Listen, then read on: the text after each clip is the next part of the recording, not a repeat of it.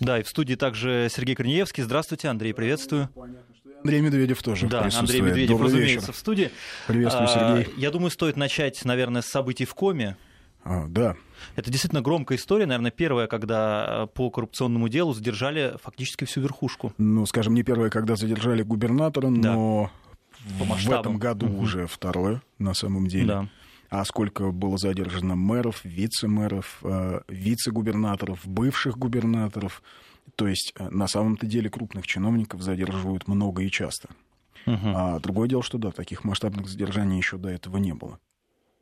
Но лично для меня здесь, э, в этой ситуации, все-таки больше даже не того, не, не, э, это больше даже не свидетельство того, что в стране идет борьба с коррупцией, как бы кто не представлял, как бы, скажем, там, на Западе не пытались убедить, или там наши какие-то либеральные СМИ не пытались убедить, что да нет никакой борьбы с коррупцией. Ничего подобного. Она идет, она идет жестко, она идет, э, как мы видим, довольно бескомпромиссно, потому что э, глава Коми ведь член Единой России, тем более высшего политсовета Единой России.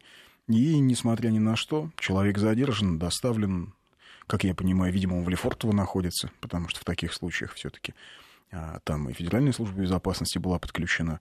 А, Можно предположить, что он именно в этом СИЗО находится. Но для меня здесь больше даже это показатель не того, что идет борьба с коррупцией, не показатель эффективности Следственного комитета или Федеральной службы безопасности, хотя и этого тоже.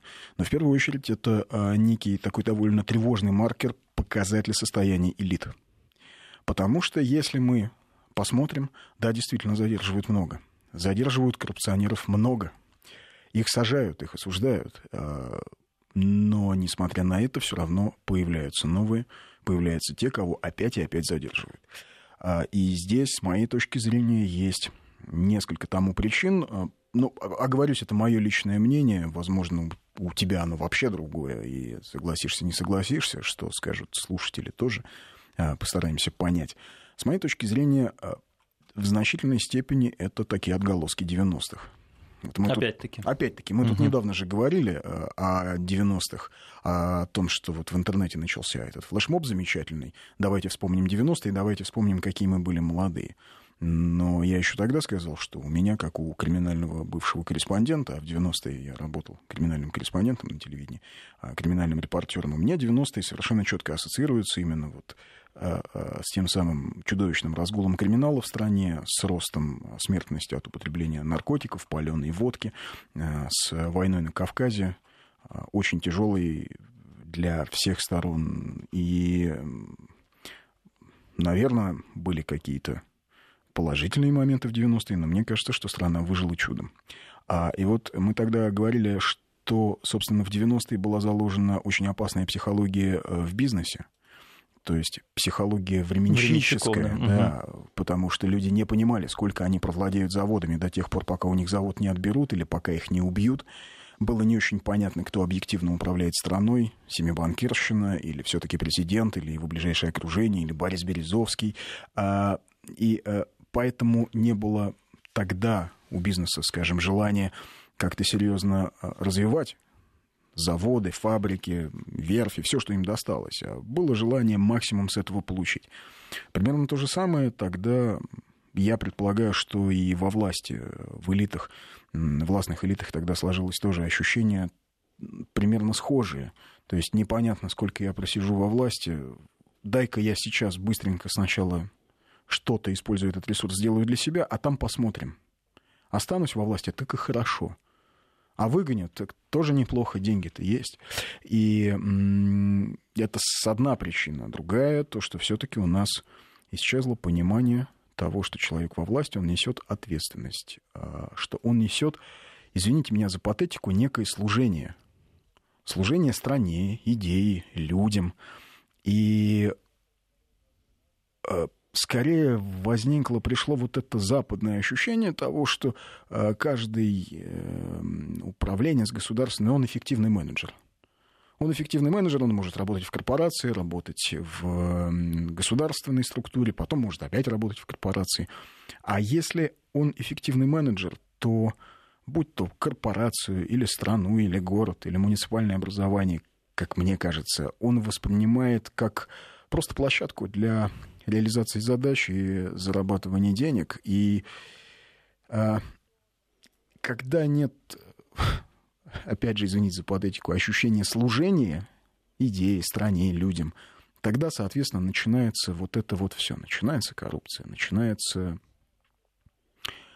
а просто пренебрежительное отношение к тому, что тебе доверено. Ведь каждый из крупных управленцев, вот да, представь на секунду, какая колоссальная власть у главы любого региона. Но в 90-е было еще больше. Еще больше. парад суверенитетов. Безусловно. Но угу. и сейчас огромная власть, огромные возможности. И вот если а, человек понимает, что весь, всю эту энергию можно куда-то, что называется, в мирное русло, вот мы смотрим рядом с Москвой. Это, ну, чтобы не говорить про столицу, а то многих, многие говорят, ну, понятно, все деньги в столице. Пожалуйста, есть Калужская область где строятся заводы, где создан отличный инвестиционный климат, куда приходят а, многие крупные компании именно не в столицу, да, не в столичный регион, а именно в Калужскую область. Образцово-показательный в этом плане Не регион, только, да. а есть э, Татарстан, есть Белгородская область, а, а, пожалуйста, Чечня, а, заключены инвестиционные контракты с арабскими государствами на многомиллионные в долларах контракты. То есть для них интересен этот регион. При этом вот есть какие-то другие э, вещи, э, другие, эм, другое восприятие теми или иными чиновниками. Причем я говорю про всех чиновников, про управленцев всего, вот не только глав регионов, но даже на уровне муниципалитета. Или человек э, переживает за то, что ему не знаю, досталась должность главы района, и он хочет, чтобы в этом районе было чисто, лично он хочет, и он э, понимает, что люди на него рассчитывают, что, в общем, это его работа такая. Я не знаю, когда случилась эта проблема. Да, вот у меня вопрос. А когда-то было по-другому? Были ли когда-то руководители? В у нас, в стране, может быть, где-то еще? Ну, если мы историю, можно показать. Если мы историю посмотрим, то, скажем, у меня почему-то все примеры приходят в голову военные, но, а, скажем так, а, вот, допустим, граф Милютин, глава военного ведомства Российской империи, человек, который при Александре II а, в общем, проводил всю вот эту вот знаменитую военную реформу. И в смысле военного образования, и структурирования работы генерального штаба, и э, все... То есть э, восстановление флота Черноморского, когда Россия в одностороннем порядке разорвала Парижский мирный договор, и э, новая форма, и покорение Туркестана, это все его заслуги. Так вот, его дочь, например, э, в туркестанском походе Скобелева, когда был последний поход против туркмен, его дочь участвовала в качестве обычной медсестры, сестры милосердия и наряду с обычными простыми девочками, такими же сестрами милосердия, осаждала крепость Геоктепе, а была награждена медалью, причем не какой-то особой медали, а точно такой же. Если мы посмотрим на, например, состав э, советского политбюро в годы войны, то, э, смотрите, оба сына Сталина воевали. Причем, скажем, Василий Сталин, о нем много есть мифов, много есть легенд – он действительно позволял себе лишнего, он позволял себе хулиганить, понимая, что его как сына Сталина никто не накажет. Но никто не может сказать, что э, Василий Сталин был трусом. Он воевал на своем истребителе, он действительно сбивал немецкие самолеты. Его сняли-то с должности как раз за хулиганство, на самом деле. А, они рыбу глушили э, авиационными снарядами. Вот. И он сам был ранен. Ну, ну осколок в ногу получил. Но воевать-то он воевал. А воевал сын... Э, Молотова. Молотова. Угу. Воевал сын вот этого знаменитого товарища Артем. Помните, революционер такой был, э, Артем Федорович Сергеев. Вот его сын воевал, попал в плен, был артиллеристом, попал в плен, бежал, опять командовал про Микояна, да, сколько, сколько, допустим, а, у нашей э, образованной публики, сколько иронии по поводу Микояна. Вот да. эти знаменитые анекдоты, между да, что Микоян да. между струйками. Угу. Но, извините, а, значит, э, Степан Микоян, который дружил с Тимуром Фрунзе, Степан Микоян, летчик-истребитель. Алексей Микоян, летчик-истребитель, погиб. А, а, прошу прощения, погиб Владимир, Владимир Микоян. Угу. Алексей Микоян а, а, тоже воевал. А, то есть все три сына. А других просто, другие просто не успели на фронт. Но, а, ну что, как, как это сегодня говорят, отмазать не мог? Мог. А, Тимур Фрунзе. А или, может быть, не мог? Может быть, он не мог. Что бы сказал товарищ Сталин на это? Потому что у товарища Сталина... Да, самого воевали. Мне кажется, не мог. Такая а, ситуация вот, была. значит, э, да, мы говорим угу. о том, что было ли по-другому. Было, было ли другое восприятие элитами того, что они делают? По всей видимости, было. А Тимур Фрунзе, сын Михаила Фрунзе, воспитывался в семье Ворошилова. Он после смерти отца был приемным сыном Ворошилова. А, девять боевых вылетов, погиб, ну, сбили воевал э, сын а, первого секретаря, первого секретаря Московского горкома. Тоже, по-моему, летчиком он был, если я не ошибаюсь, Александр Щербаков. Воевал, а, извините, а, сын Чапаева. То есть э, мы любого берем практически крупного представителя советской элиты. Если сын, значит, воевал. И там в половине случаев летчик. А воевал-то не в каком-то особом отдельном авиационном полку не знаю, сыновей, генеральских сыновей нет. А, давайте посмотрим историю царской семьи. Дочери императрицы а, были сестрами милосердия. Э, дочери э, Дочери, Алекса... угу. дочери Николая II угу. да, и Александры а, были э, сестрами милосердия. А Анастасии Романовой, той самой, ей Николай Гумилев, попавший в госпиталь, знаменитый поэт Николай Гумилев посвятил стихотворение. Его можно найти в сборнике стихотворение 16 года, очень милое и восторженное. А, поэтому, конечно, когда-то было по-другому. То есть а, было, а было по-другому, когда было ощущение служения стране или было ощущение служения идеи. А, было ощущение того, что ты на этом посту не оказался не только для того, и вообще не для того, чтобы получать какие-то привилегии, бонусы и так далее, а для того, чтобы взять на себя некую, некий тяжкий груз, ответственность, и вот это все за собой тащить. А когда же, интересно, это изменилось? Я думаю, что когда, мое личное мнение, когда угу. была, э, то есть, ну, в царской России, понятно, перестала существовать Россия, перестала существовать служение, общем, служение. этой стране, да. Угу. Возникла другая идея сначала мировой революции, потом вот того справедливого коммунистического, социалистического государства. А вот когда эта идея сошла на нет, а после 20-го съезда, плюс еще несколько лет, я думаю, в 60-е годы, потому что громкие дела, скажем, так называемых цеховиков, ну, то есть те, кто занимались нелегальным производством, они ведь были в сталинское время.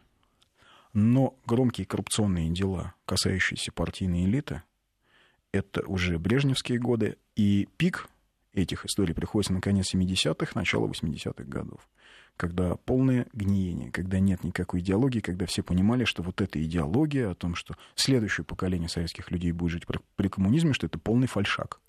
Ничего этого не будет, все понимали. И те, кто оказывались частью элиты, а, начинали просто пользоваться тем, угу. тем, что им досталось а дальше уже по инерции. И вот сейчас, если мы хотим что-то сделать, то, как я уже когда-то говорил, нам, наверное, все-таки нужно сформулировать государственную идеологию, отказаться от того, что нам когда-то навязали американцы. Э, мы про конституцию, конституцию да. да, что у нас конституция определено отсутствие идеологии. Нужно уже определить, мне так кажется. И тогда, наверное, элиты поймут, какой идее они служат и куда они двигаются. А с точки зрения практической, возвращаясь э, к аресту всей верхушки Республики Коми, да. с точки зрения практической, понятно, что история пока что в новейшей истории России аналогов не имеет.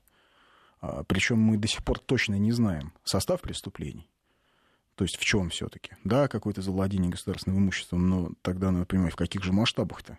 Ну, можно прикинуть, вот, например, есть офшорные компании на Кипре и Сейшелах, коллекция часов стоимостью миллион долларов, драгоценности, а, и, кажется, у него был даже самолет. Хотел, вот, по-моему, хотел купить самолет. Или хотел купить, по крайней мере, документы смотрел на самолет. То есть, в принципе, можно себе представить, это миллионы долларов. Вот ты никогда не задумался, зачем им всем часы, вот, вот, вот эти ручки. У Хорошавина тоже там какую-то ручку дорогую Великолепная нашли. ручка Тоже какая-то коллекция дорогих часов, какие-то украшения, Может быть, подтверждение машины. своего статуса как-то вот ну, видимо, это нужно, чтобы среди своих показать, что да, и вот у меня такая есть.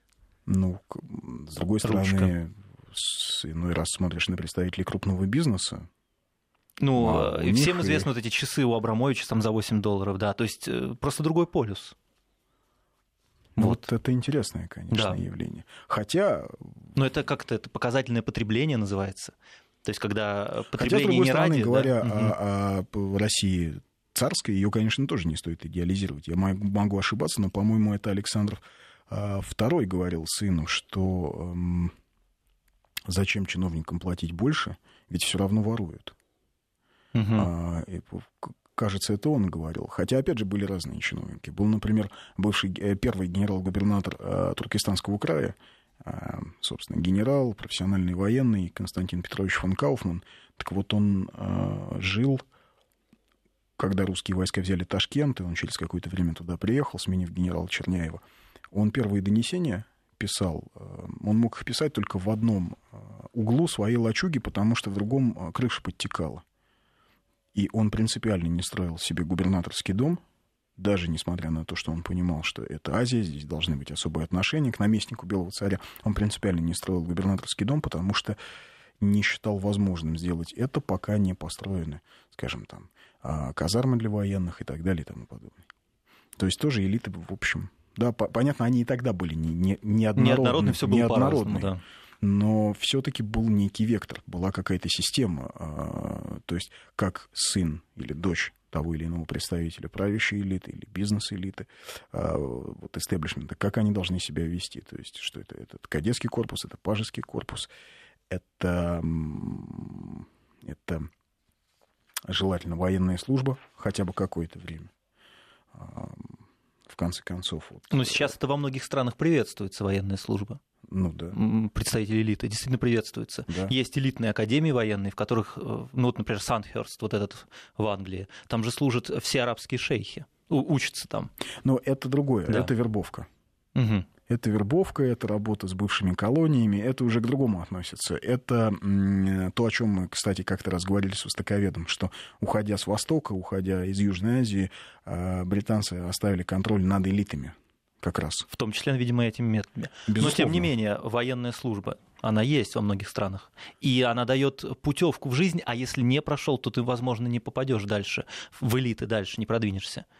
Не да, ну вот почему, например, а, а, к тому же министру обороны нашему, к Сергею Шойгу, да, какое-то есть особое отношение у офицеров. В том числе и потому, что знают, что его, а, одна из его дочерей работает спасателем. Да, она руководит центром психологической, психологической помощи, помощи. то есть всеми психологами МЧС. И а, все знают, что она выезжала на места ЧП и сама работала с людьми. То есть э, она не в кабинете сидит, да, не кабинетный работник. И от этого возникает э, другое отношение к тому человеку, химия который... такая некая возникает. Да, да. возникает некая угу. химия, то есть возникает другое отношение к человеку, который э, сегодня отвечает за деятельность вооруженных сил. То есть э, ведь очень многое в деталях. Не только в том, сколько у нас учений проводится, не только в том, как армия одета, как она накормлена, но и... Все из мелочей строится такой образ. Во внешних угу. маркерах. Да? То есть, когда он выезжает из Кремля, министр обороны, ну, и проезжая ворота, на параде 9 угу, мая, да. на что многие обратили внимание, когда Шойгу перекрестился. Вот. Это тоже для да, это важная деталь была, раз на нее обратили внимание, да. Да, да, поэтому, честно говоря, я с большим нетерпением жду, когда в Следственный комитет или Федеральная служба безопасности, ну, то есть кто-то, какой-то официальный представитель, более подробно расскажет, э, что же все-таки задумала, как теперь это называется, организованная преступная группа. Во главе с губернатором бывшим Коми. Ну, теперь уже, видимо, бывшим. Бывшим, да. скорее всего, да. А, мы сегодня говорили о Сталине, вспоминали. И вот в Совет Федерации разработан проект федерального закона о противодействии реабилитации преступлений сталинского тоталитарного режима. Так. Ну, вот в частности, сейчас нету такого закона, и таким образом в этих условиях существует и широко пропагандируется среди населения недопустимое утверждение об оправдании массового государственного террора и его полезности для государственного строительства в определенный исторический период. Это заявление э, Константина Добрынина, зампреда Конституционного комитета Совета Федерации. Ну, а если это личное мнение Константина Добрынина, то, возможно, оно то, возможно, в этой области можно полемизировать. Потому что, скажем так, даже у серьезных историков есть очень большие расхождения в оценках и такого явления, как репрессии, и их, извините, за жесткость целесообразности или нецелесообразности в тот или иной исторический период. Потому что э, нет, нет в стране однозначного отношения к Сталину. Для одних он чудовище, для других как раз-таки эффективный менеджер.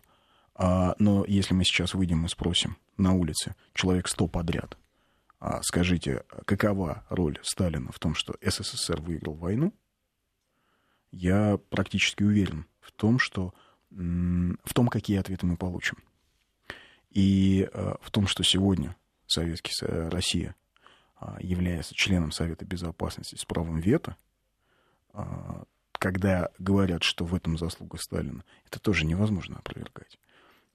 А, я вообще не очень вижу, что кто-то пытается реабилитировать Сталина. Я вообще не очень понимаю, нуждается ли он в реабилитации. Пытаются ли британцы реабилитировать Рузвельт, э, Черчилля? Ну, так сложно сказать. Видимо, ли... а он не, не был низвергнут, скажем так. Вот Сталин, он же был ну, растоптан во многом. Ну, после 20-го съезда, конечно, да. конечно. Вот, а, а, ну, правильно, Хрущеву ведь нужно было как-то объяснять, э, что это не он. Это не он. И не его коллеги. И не его да. коллеги имели. А, то есть они не имели отношения к репрессиям. Это все Сталин. Один Сталин все сделал. А, значит, значит, для того, чтобы так жестко продавливать это все, а, историки считают, у Хрущева были очень серьезные основания. Во всяком случае, а, события на Украине 30-х годов, ну, они без участия Хрущева, скажем так, не обошлись. А рефлексируют ли американцы, хотят ли они, чтобы кто-то реабилитировал, скажем, Трумана, который сбросил атомную бомбу на а, Хиросиму и Нагасаки. Ну вот бомбардировка а... же широко отмечалась, в том числе, ну отмечалась как бы они помнят, и были определенные мероприятия проведены. Да, но не более. Не более, а да. В Соединенных Штатах я не, не, не могу припомнить, чтобы кто-то как-то сильно переживал по поводу реабилитации Рузвельта. Ведь как он побеждал Великую депрессию? Он создавал... Э, Трудовые армии. Да. Трудовые армии. Это называлось рабочие места. Рабочие места. Трудовые да. армии это называлось. Угу. Фактически калька советских трудовых армий. За счет этих трудовых армий осушались болота Луизианы, строились дороги. Сколько людей в этих трудовых армиях, сколько миллионов американцев работало за миску супа и за грошовые выплаты, а статистика умалчивает. Точно так же, как и нет официальной до сих пор статистики, сколько американцев погибло на этих работах потому что все-таки условия труда были очень тяжелые. Нуждается ли Рузвельт в реабилитации? А я, как, как я вижу, я так понимаю, сейчас у нас уже вот-вот новости Ну, наступят. еще несколько секунд есть, да. Да, как я вижу, все-таки э, сейчас никто не пытается не реабилитировать Сталина, не обелить репрессии. Просто все пытаются посмотреть на э, исторический процесс с точки зрения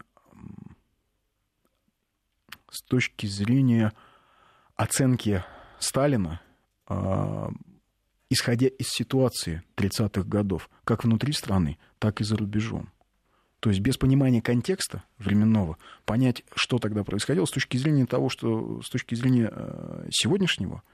Э, это было чудовищно, но в том, С точки зрения да. сегодняшнего британца э, ужас британской империи это наверное, это был какой-то кошмарный монстр. Хотя, опять же, британцы так не считают. Не считают, да. что это было великое время. У нас новости. Да, сделаем паузу. Также в студии Сергей Корнеевский. Мы продолжим про продолжим, Сталина говорить. Да, да, про Сталина угу. и про предложение, как там запретить. Сейчас скажу, точнее сформулирую. Красиво там было сказано. Так, э, секунду. Я сегодня весь в бумагах. Так. А, вот о противодействии реабилитации преступлений сталинского тоталитарного режима. Вот, противодействие а, реабилитации ну вот тут на самом деле э, очень серьезный вопрос. Что такое э, противодействие э, реабилитации преступлений сталинского режима? Реабилитация преступлений сталинского режима – это что? Это когда, например, серьезные исследователи пишут про штрафбаты и штрафные роты и объясняют, что, собственно, они не были ни основной ударной силой, что, скажем, вокруг эм, штрафных батальонов, штрафных рот существует эм, очень серьезная мифология, а, так же, как вокруг заградотрядов что на самом деле заградотряды занимались тем, что вы вылавливали дезертиров и фактически занимались фильтрацией отступающих а, войск, а вовсе не стреляли в спину. А, например, как-то я общался с таким писателем-фронтовиком а, Владимиром Карповым, вот, а, который один из немногих разведчиков. А, он книгу написал «Взять живым». Наверное, ее многие в детстве читали. Так вот, он на мой вопрос про э, заградотряды, он какое-то время командовал э, штрафниками, он э, сказал, что да перестаньте, какие заградотряды, где там, кто нам в спину стрелял. Да у меня такие были ухари, штрафники, они бы ночью пошли и всех этих разоружили бы, да и перерезали. Там половина у меня подчиненных были уголовниками. Вот. А сам, между прочим, Владимир Карпов человек очень героический. А, так что это очень такая зыбкая грань, когда, а, например, историки, ну, вроде Игоря Пыхалова, говорят, что, ребята, слушайте, а, вот вы там говорите о преступлениях сталинского режима, но давайте с цифрами. С 29 по 53 год было арестовано 6,5 миллионов человек, из них более полутора миллионов погибли в лагерях. Чудовищные цифры. Но это не 20 миллионов, а, о которых часто говорят другие историки либерального толка. То есть мы чего хотим? Всю вот эту полемику прекратить. И еще раз повторюсь, э, меня а, все-таки меня настораживает вот это наше немножечко надрывное отношение к своей истории, что мы все оцениваем или как очень хорошо, или как очень плохо. Черно-белое видение такое, да. Черно-белое видение. Да, а ведь эм, мы говорили много раз, НКВД, кошмарный НКВД, а пограничники в Брестской крепости. Это то же самое, это тот же самый Народный комиссариат внутренних дел. Они туда относились. Ну, так же, как э, войска потом к КГБ относились, сейчас к ФСБ. Про них как сказать? Они, они, значит, там, злодеи, которые невинно кого-то сажали, или ну, вот их вообще очень, из этой да, истории вычеркнуть? Очень много лет уже прошло. То есть у нас, наверное, никогда не будет четкого понимания, пока уже не забудется все. Ну почему? Есть статистика, есть архивы, есть архивы э, закрытые, открытые. Но э, некоторые цифры, касающиеся количества арестованных, Опять же, прошу понять меня правильно, потому что я сейчас предполагаю, да, какие будут ответы, а, да, что будут писать в СМС. А, ах, вот вы пытаетесь оправдать, ах, 6,5 миллионов, это для вас статистика, а для каждого трагедия. Я знаю, я знаю, у меня прадед был арестован а, в 30-е годы, потому что до революции он был купцом, потом красным командиром. Ну, вот он поверил, кстати, в коммунистическую идею, в социалистическую, пошел воевать. А, воевал в приоральских степях против атамана Дутова. А, ну, вот таких много людей, которые поверили, но потом были арестованы да. из-за, из своего прошлого, на которое они влиять не могли. Они, да, на это влиять не могли, но еще раз, я призываю на все смотреть с точки зрения а, исторического контекста. Скажем, а, скажем, коллективизация. Нужен был эффективный механизм, чтобы накормить город. А частные хозяйства таким эффективным механизмом не являлись. Всем было понятно, что Европа и мир катится к новой мировой войне. Потому что те границы, которые нарезали по Версальскому договору, не устраивали никого. А было понятно, разведка сообщала, что все страны Европы, включая даже Румынию, Польша готовила свои планы нападения на Советский Союз. Все вступали в какие-то а, военные а, блоки и так далее. Подковерные. Подковерные угу. игры. В стране нет танков, нет самолетов, нет нормальной армии. А, вот у человека выбор. Или ждать, когда частный собственник задорого накормит город, или просто всех согнать в некие структуры, под названием колхоз, чтобы они эффективно выдавали необходимое количество продукции. Ну вот, э, угу. если оценивать с точки зрения сегодняшнего дня, ну да, так же, как и голод в Бенгалии, например.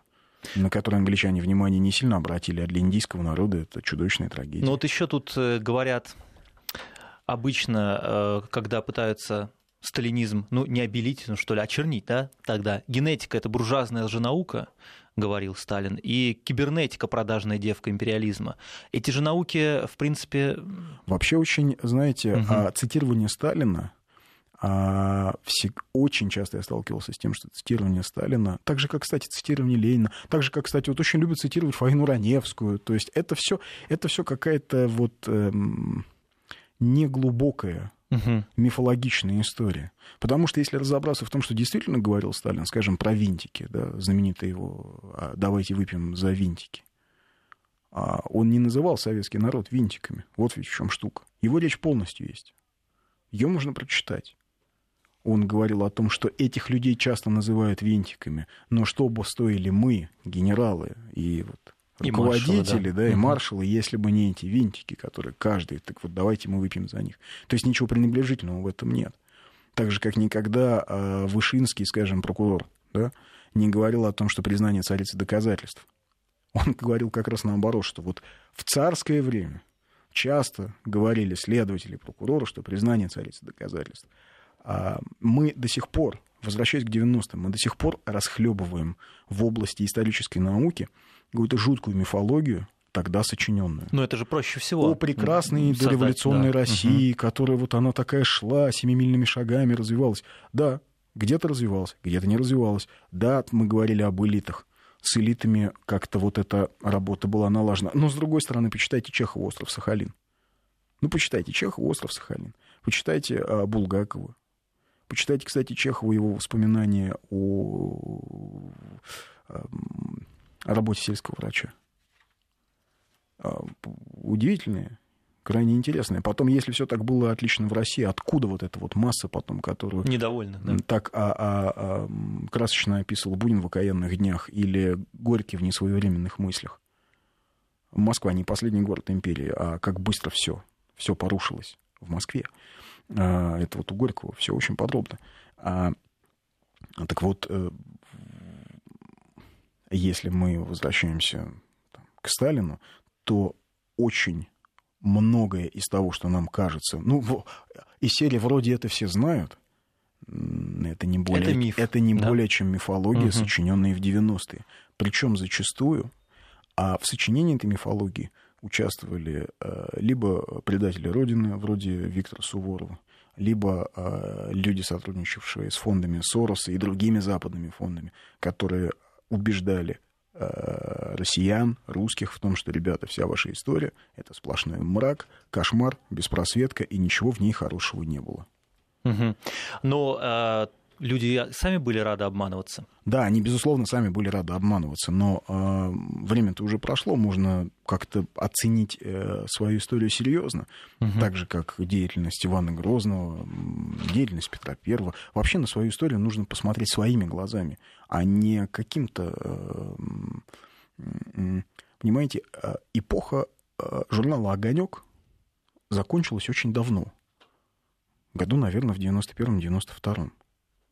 Огонек перестал быть актуальным вот со всеми своими откровениями, когда людям перестало, а, стало нечего есть в 92 году, когда а, продуктов не было, вот когда люди с огородов кормились, тогда людям стали а, совершенно неинтересны все эти откровения о сталинском ли режиме или большевистском ли режиме. Но мифология осталась. И историческая наука долгое, развивалась, долгое время развивалась именно в этом направлении. А вот пора на нее посмотреть отрешенно. Оценить, что было хорошо, а что было плохо. Что было эффективно, а что было неэффективно. И перестать э, заниматься самобичеванием, а сказать, вне зависимости от того, хорошо ли было это или плохо, так или иначе у нас все равно великая страна. Так или иначе это наша история, и мы уж как-нибудь сами с ней разберемся, как ее оценивать. Спасибо, ребята. Мы без ваших советов американцы не испытывают вообще ни малейшего, а, ни малейшей рефлексии, ни малейшего угрызения совести по поводу того, что они живут вообще-то на чужой земле. Ну, они считают эту землю своей. Ну да. Индейцы как-то считали по-другому, но где те индейцы? Что их осталось меньше миллиона, по-моему, да? Они все перебиты ну, а, вот. или находятся в резервациях. Вот. Да. Но зато в резервациях, кстати, например, индейские вожди запретили гей-браки. Ну что ж, имеют право. Ну да, это, наверное, единственное, на что они имеют право, где-то еще где-то так сопротивляться. А англичане не рефлексируют по поводу своей истории. Ни по поводу того, как они подавляли восстание Сипаев, ни по поводу того, что, скажем, в начале XIX века ВВП Индии в мировом ВВП занимало 27%, а к 1907 году, когда эм, Англия стала мастерской мира, ВВП Индии сократилось до 2%. То есть англичане ее полностью высосали. Никаких рефлексий, никакой рефлексии. У нас была Великая империя, и все. Это было ничего личного, только бизнес. А мы прервемся а, да, на короткие новости. 5533 Вести для ваших сообщений. Андрей, ну вот Российский институт культурного и природного наследия Лихачева предлагает пересмотреть реестр памятников истории и культуры и исключить из него часть объектов, связанных с большевистским наследием. Видимо, если Ленина. эти объекты не имеют художественной ценности. Видимо, да. про памятники Ленина. Скорее всего. Ну вот на Украине сносят памятники Ленина. Да. Да. Хотя он Украину создал в том виде, в котором мы ее знаем. Но былые а... заслуги быстро забываются, как говорят. Да это не былые, это единственная заслуга. Это главная заслуга Владимира Ильича Ленина перед, перед Украиной. Да. Он создал Украину. А, Лазарь Каганович украинизировал русских крестьян, которые жили в этих малороссийских губерниях. Ну, я не очень э, понимаю, к чему эта война с памятниками, к чему эта война со своей историей. А, так или иначе, да, большевистская идея и ее реализация и гражданская война, это расстрел царской семьи, это все очень страшные страницы нашей истории. Сегодня, начиная войну,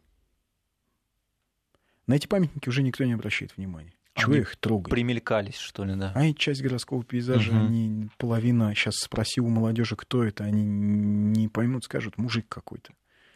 Что жаль, на самом деле. Что жаль, а, потому что все-таки это история. А, не знаю, с моей точки зрения, с моей личной точки зрения, уже не надо ничего трогать. Похоронить Владимира Ильича было бы неплохо по-человечески. Все-таки он был крещенный, и, наверное, это какой-то... Ну, если мы говорим о том, что у нас а, все-таки а, присутствует традиционная христианская идеология как часть общественной идеологии, ну давайте уже как-то похороним. Мне так кажется, это было бы верно. А что касается... Это сейчас может очень многих обеспокоить, твои слова. Они... Мои слова да, — это мое личное мнение, угу. абсолютно не... Я здесь не декларирую ни позицию государства, ни позицию канала, это позиция моя, Андрея Медведева. То есть мне кажется, что с человеческой точки зрения он заслуживает уже какого-то упокоения. А Ленин ведь очень а, личность неоднозначная. И как бы ты ни было, но государство он создал. Как бы то ни было, но в тот момент, когда все разваливалось, когда казалось, что Российская империя, все, вот она на коленях, и сейчас ее окончательно фрагментируют, и вот высадились оккупационные корпуса. Американские, японские, англичане вот там заходили в Центральную Азию и так далее. Но именно а, большевики под руководством Ленина, Троцкого, а, Сталина, кстати, вот именно они воссоздали а, Россию. Практически в границах Российской империи не смогли а, забрать Западную Украину, так называемую, не смогли сразу вернуть Западную Белоруссию, оставили в покое Финляндию, но практически в границах Российской империи они восстановили а, РСФСР тогда еще. И, в общем, подменив собой. То есть была власть царя, они подменили собой стала власть вот этой одной партии. Ну, так или иначе. А как была Россия, таким крупным глобальным мировым игроком геополитическим, она таким и осталась. Ну, так, может быть, вот это Благодаря и есть дань уважения, ну, то, что Владимир Ильич э, в пустая. мавзолее. Ну, в мавзолее не знаю. Может быть, это вот ему дань уважения, многие же это именно так воспринимают. Ну, мы же все-таки не язычники. А если мы сейчас мы скажем, что его надо похоронить, скажут, я вы не его говорю, не уважаете. Что надо. Я не говорю, что да. надо, это мое личное мнение. Именно из моего личного уважения я считаю, что он заслуживает того, чтобы его похоронили. А, то, что у других людей может быть другое мнение, отлично. Я, с ним, я даже здесь не буду вступать в полемику. А почему, как ты считаешь, оно есть у них? Для них это символ, вот этот мавзолей, э, символ конечно, той эпохи, и конечно, жалко с ней расставаться, да? Конечно, наверное? символ той эпохи, конечно, э, символ, эм, символ а, даже не эпохи, а страны, державы. А, Ленин Лениным, но мавзолей, сам по себе мавзолей, на котором, а, извините, опять к Сталину возвращаемся. Сталин принимал парад, 7 ноября. Это мавзолей, к которому кидали 9, 24 июня 1945 года фашистские знамена. Вот, наверное, с этим очень многое связано. Вот, кстати, возвращаясь да, к полемике вокруг Сталина, вокруг сталинской эпохи, э, не забудем сотрудников НКВД, оборонявших вокзал в городе Дмитров, пишет Юрий из Москвы. Да, действительно. Так вообще Москву обороняли 10 дивизий НКВД. Ни одна не отступила, все погибли.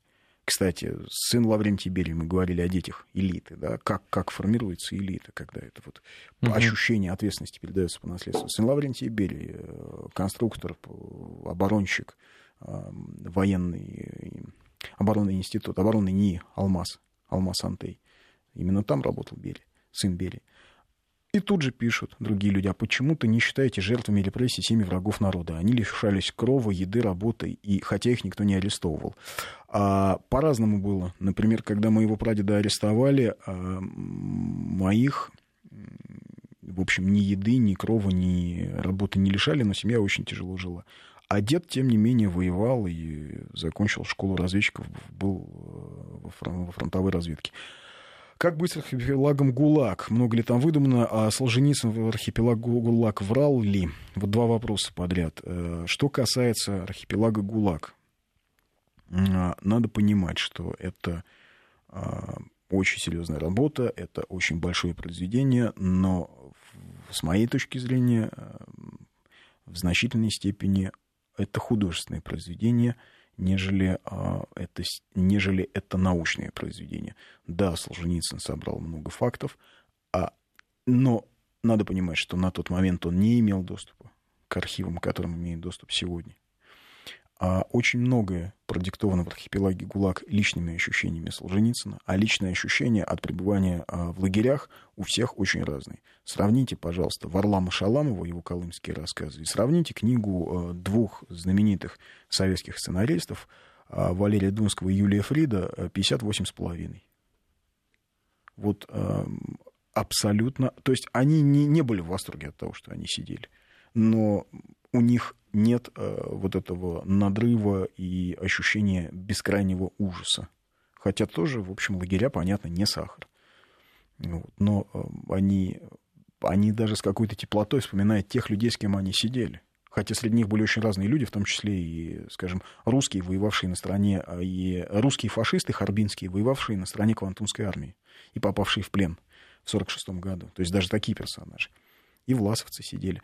Мы же опять же забываем, вот э, что такое оправдание сталинских репрессий? А, когда говорят о волне послевоенных репрессий, почему-то всем кажется, что сразу после войны э, кровавая гибня побежала, и ну давай всех арестовывать. Действительно, очень много людей было арестовано. Но если сесть и посмотреть, сколько среди них было пособников, старост, бургомистров, власовцев, полицаев, сколько людей, которые сотрудничали с оккупационными властями, то возникает совершенно другая картина. И вот если мы говорим о том, что да, возникает другая картина, это я сейчас оправдываю сталинизм, или я не оправдываю сталинизм, или я пытаюсь разобраться. А я оправдываю режим, или я пытаюсь разобраться в том, что тогда происходило? Как мы видим эту ситуацию? Вот у Оруэлла есть такое понятие мысли преступления это когда ты думаешь неправильно. Вот тут непонятно, да, такое впечатление, что наказывать будут за то, что думаешь неправильно. Вот мне, я угу. боюсь, что все это предложение, а, еще раз, э, все серьезные исторические исследования, всю серьезную историческую науку опять загонит э, в тупик, и вот э, в это восприятие всего, что происходило в стране а, в 30-е, 40-е, 50-е годы, с одной точки зрения, что это был кошмар и беспросветный ужас. Ну да. Но тогда, ребята, давайте тогда воспринимать все одинаково. Давайте тогда считать, что и в 90-е все, что происходило, это кошмар беспросветный ужас. Ну а как? А, значит, в 30-е людей арестовывали чекисты, а в... зато в Москве не было бандитизма. Вообще не было бандитизма, в принципе. Хотя, если вы почитаете воспоминания москвичей 20-х, даже начала 30-х годов, преступность была чудовищной. А рабочие ну и рабочие, вот эта деревенская молодежь, которая приехала в город, им делать было нечего, они драться ходили постоянно. Так вот, к 1938 году все это было ликвидировано. Драться перестали. Вообще, угу. все все делать перестали. Не было ни одной малины, то есть, когда вместо встречи изменить нельзя, а есть эпизод, когда выступает а, докладчик и говорит, что мы ликвидировали все малины и все банды, это было так, не было бандитизма в Москве. А в 90-е людей убивали бандиты. А в 90-е у нас каждый день из Чечни приходили э, цинковые гробы. А сколько там чеченцев погибало, сколько э, солдат федеральных сил? А, чудовищное время? Или нет? Или хорошее? И вот... Э, э, а, давайте... видимо, так нельзя смотреть. Либо так, либо так. Все в комплексе, получается, замешано. Все в комплексе, да. да поэтому... А почему мы, если мы говорим о 90-х, что это все в комплексе, почему мы а, времена правления Сталина воспринимаем как не в комплексе? Я не к тому, что хороший он и плохой. Я к тому, что, да, с одной стороны репрессия, а с другой стороны, а кто восстановил патриаршество? Кто? И вот, вот, этот, э, вот эта оценка, что есть одна сторона, а есть другая, от нее э, избавиться невозможно. А если мы от нее избавляемся, ну, все, значит, на этом можно вообще, давайте тогда историческую науку прекратим развивать. Зачем? Мы же четко оценили, мы пригвоздили, дали одну оценку раз и навсегда. Давайте дадим одну оценку раз навсегда всему. А мы начнем писать историю заново. Не знаю, там, с 91 -го года. А все, что было до этого, не будем считать нашей страной, не будем считать Россией. Вот. Это опасная, мне кажется, очень история. Да, ну что ж, у нас время подходит к концу. Вот спросят в следующей передаче рассказать про Власова и Власовцев поподробнее про Власова и Власовцев. Но давайте вернемся к Власову, да, если Власовцам, к оправданию Власова и Власовцев. Вообще к, не только к ним, потому что Власов, скажем, не успел повоевать, а был э, Бронислав Каминский, который создал русскую дивизию СС. Вот его оправдывают. И э, то, что он делал, говорят, что это, оказывается, значит, был некий русский альтернативный путь. Вот давайте поговорим об этом. Давайте поговорим об этом в следующую, в пятницу в 20 часов. Да. В нашем медвежьем углу. Спасибо, Андрей. Да, Андрей всем Медведев. хорошей рабочей недели. Счастливо. До свидания.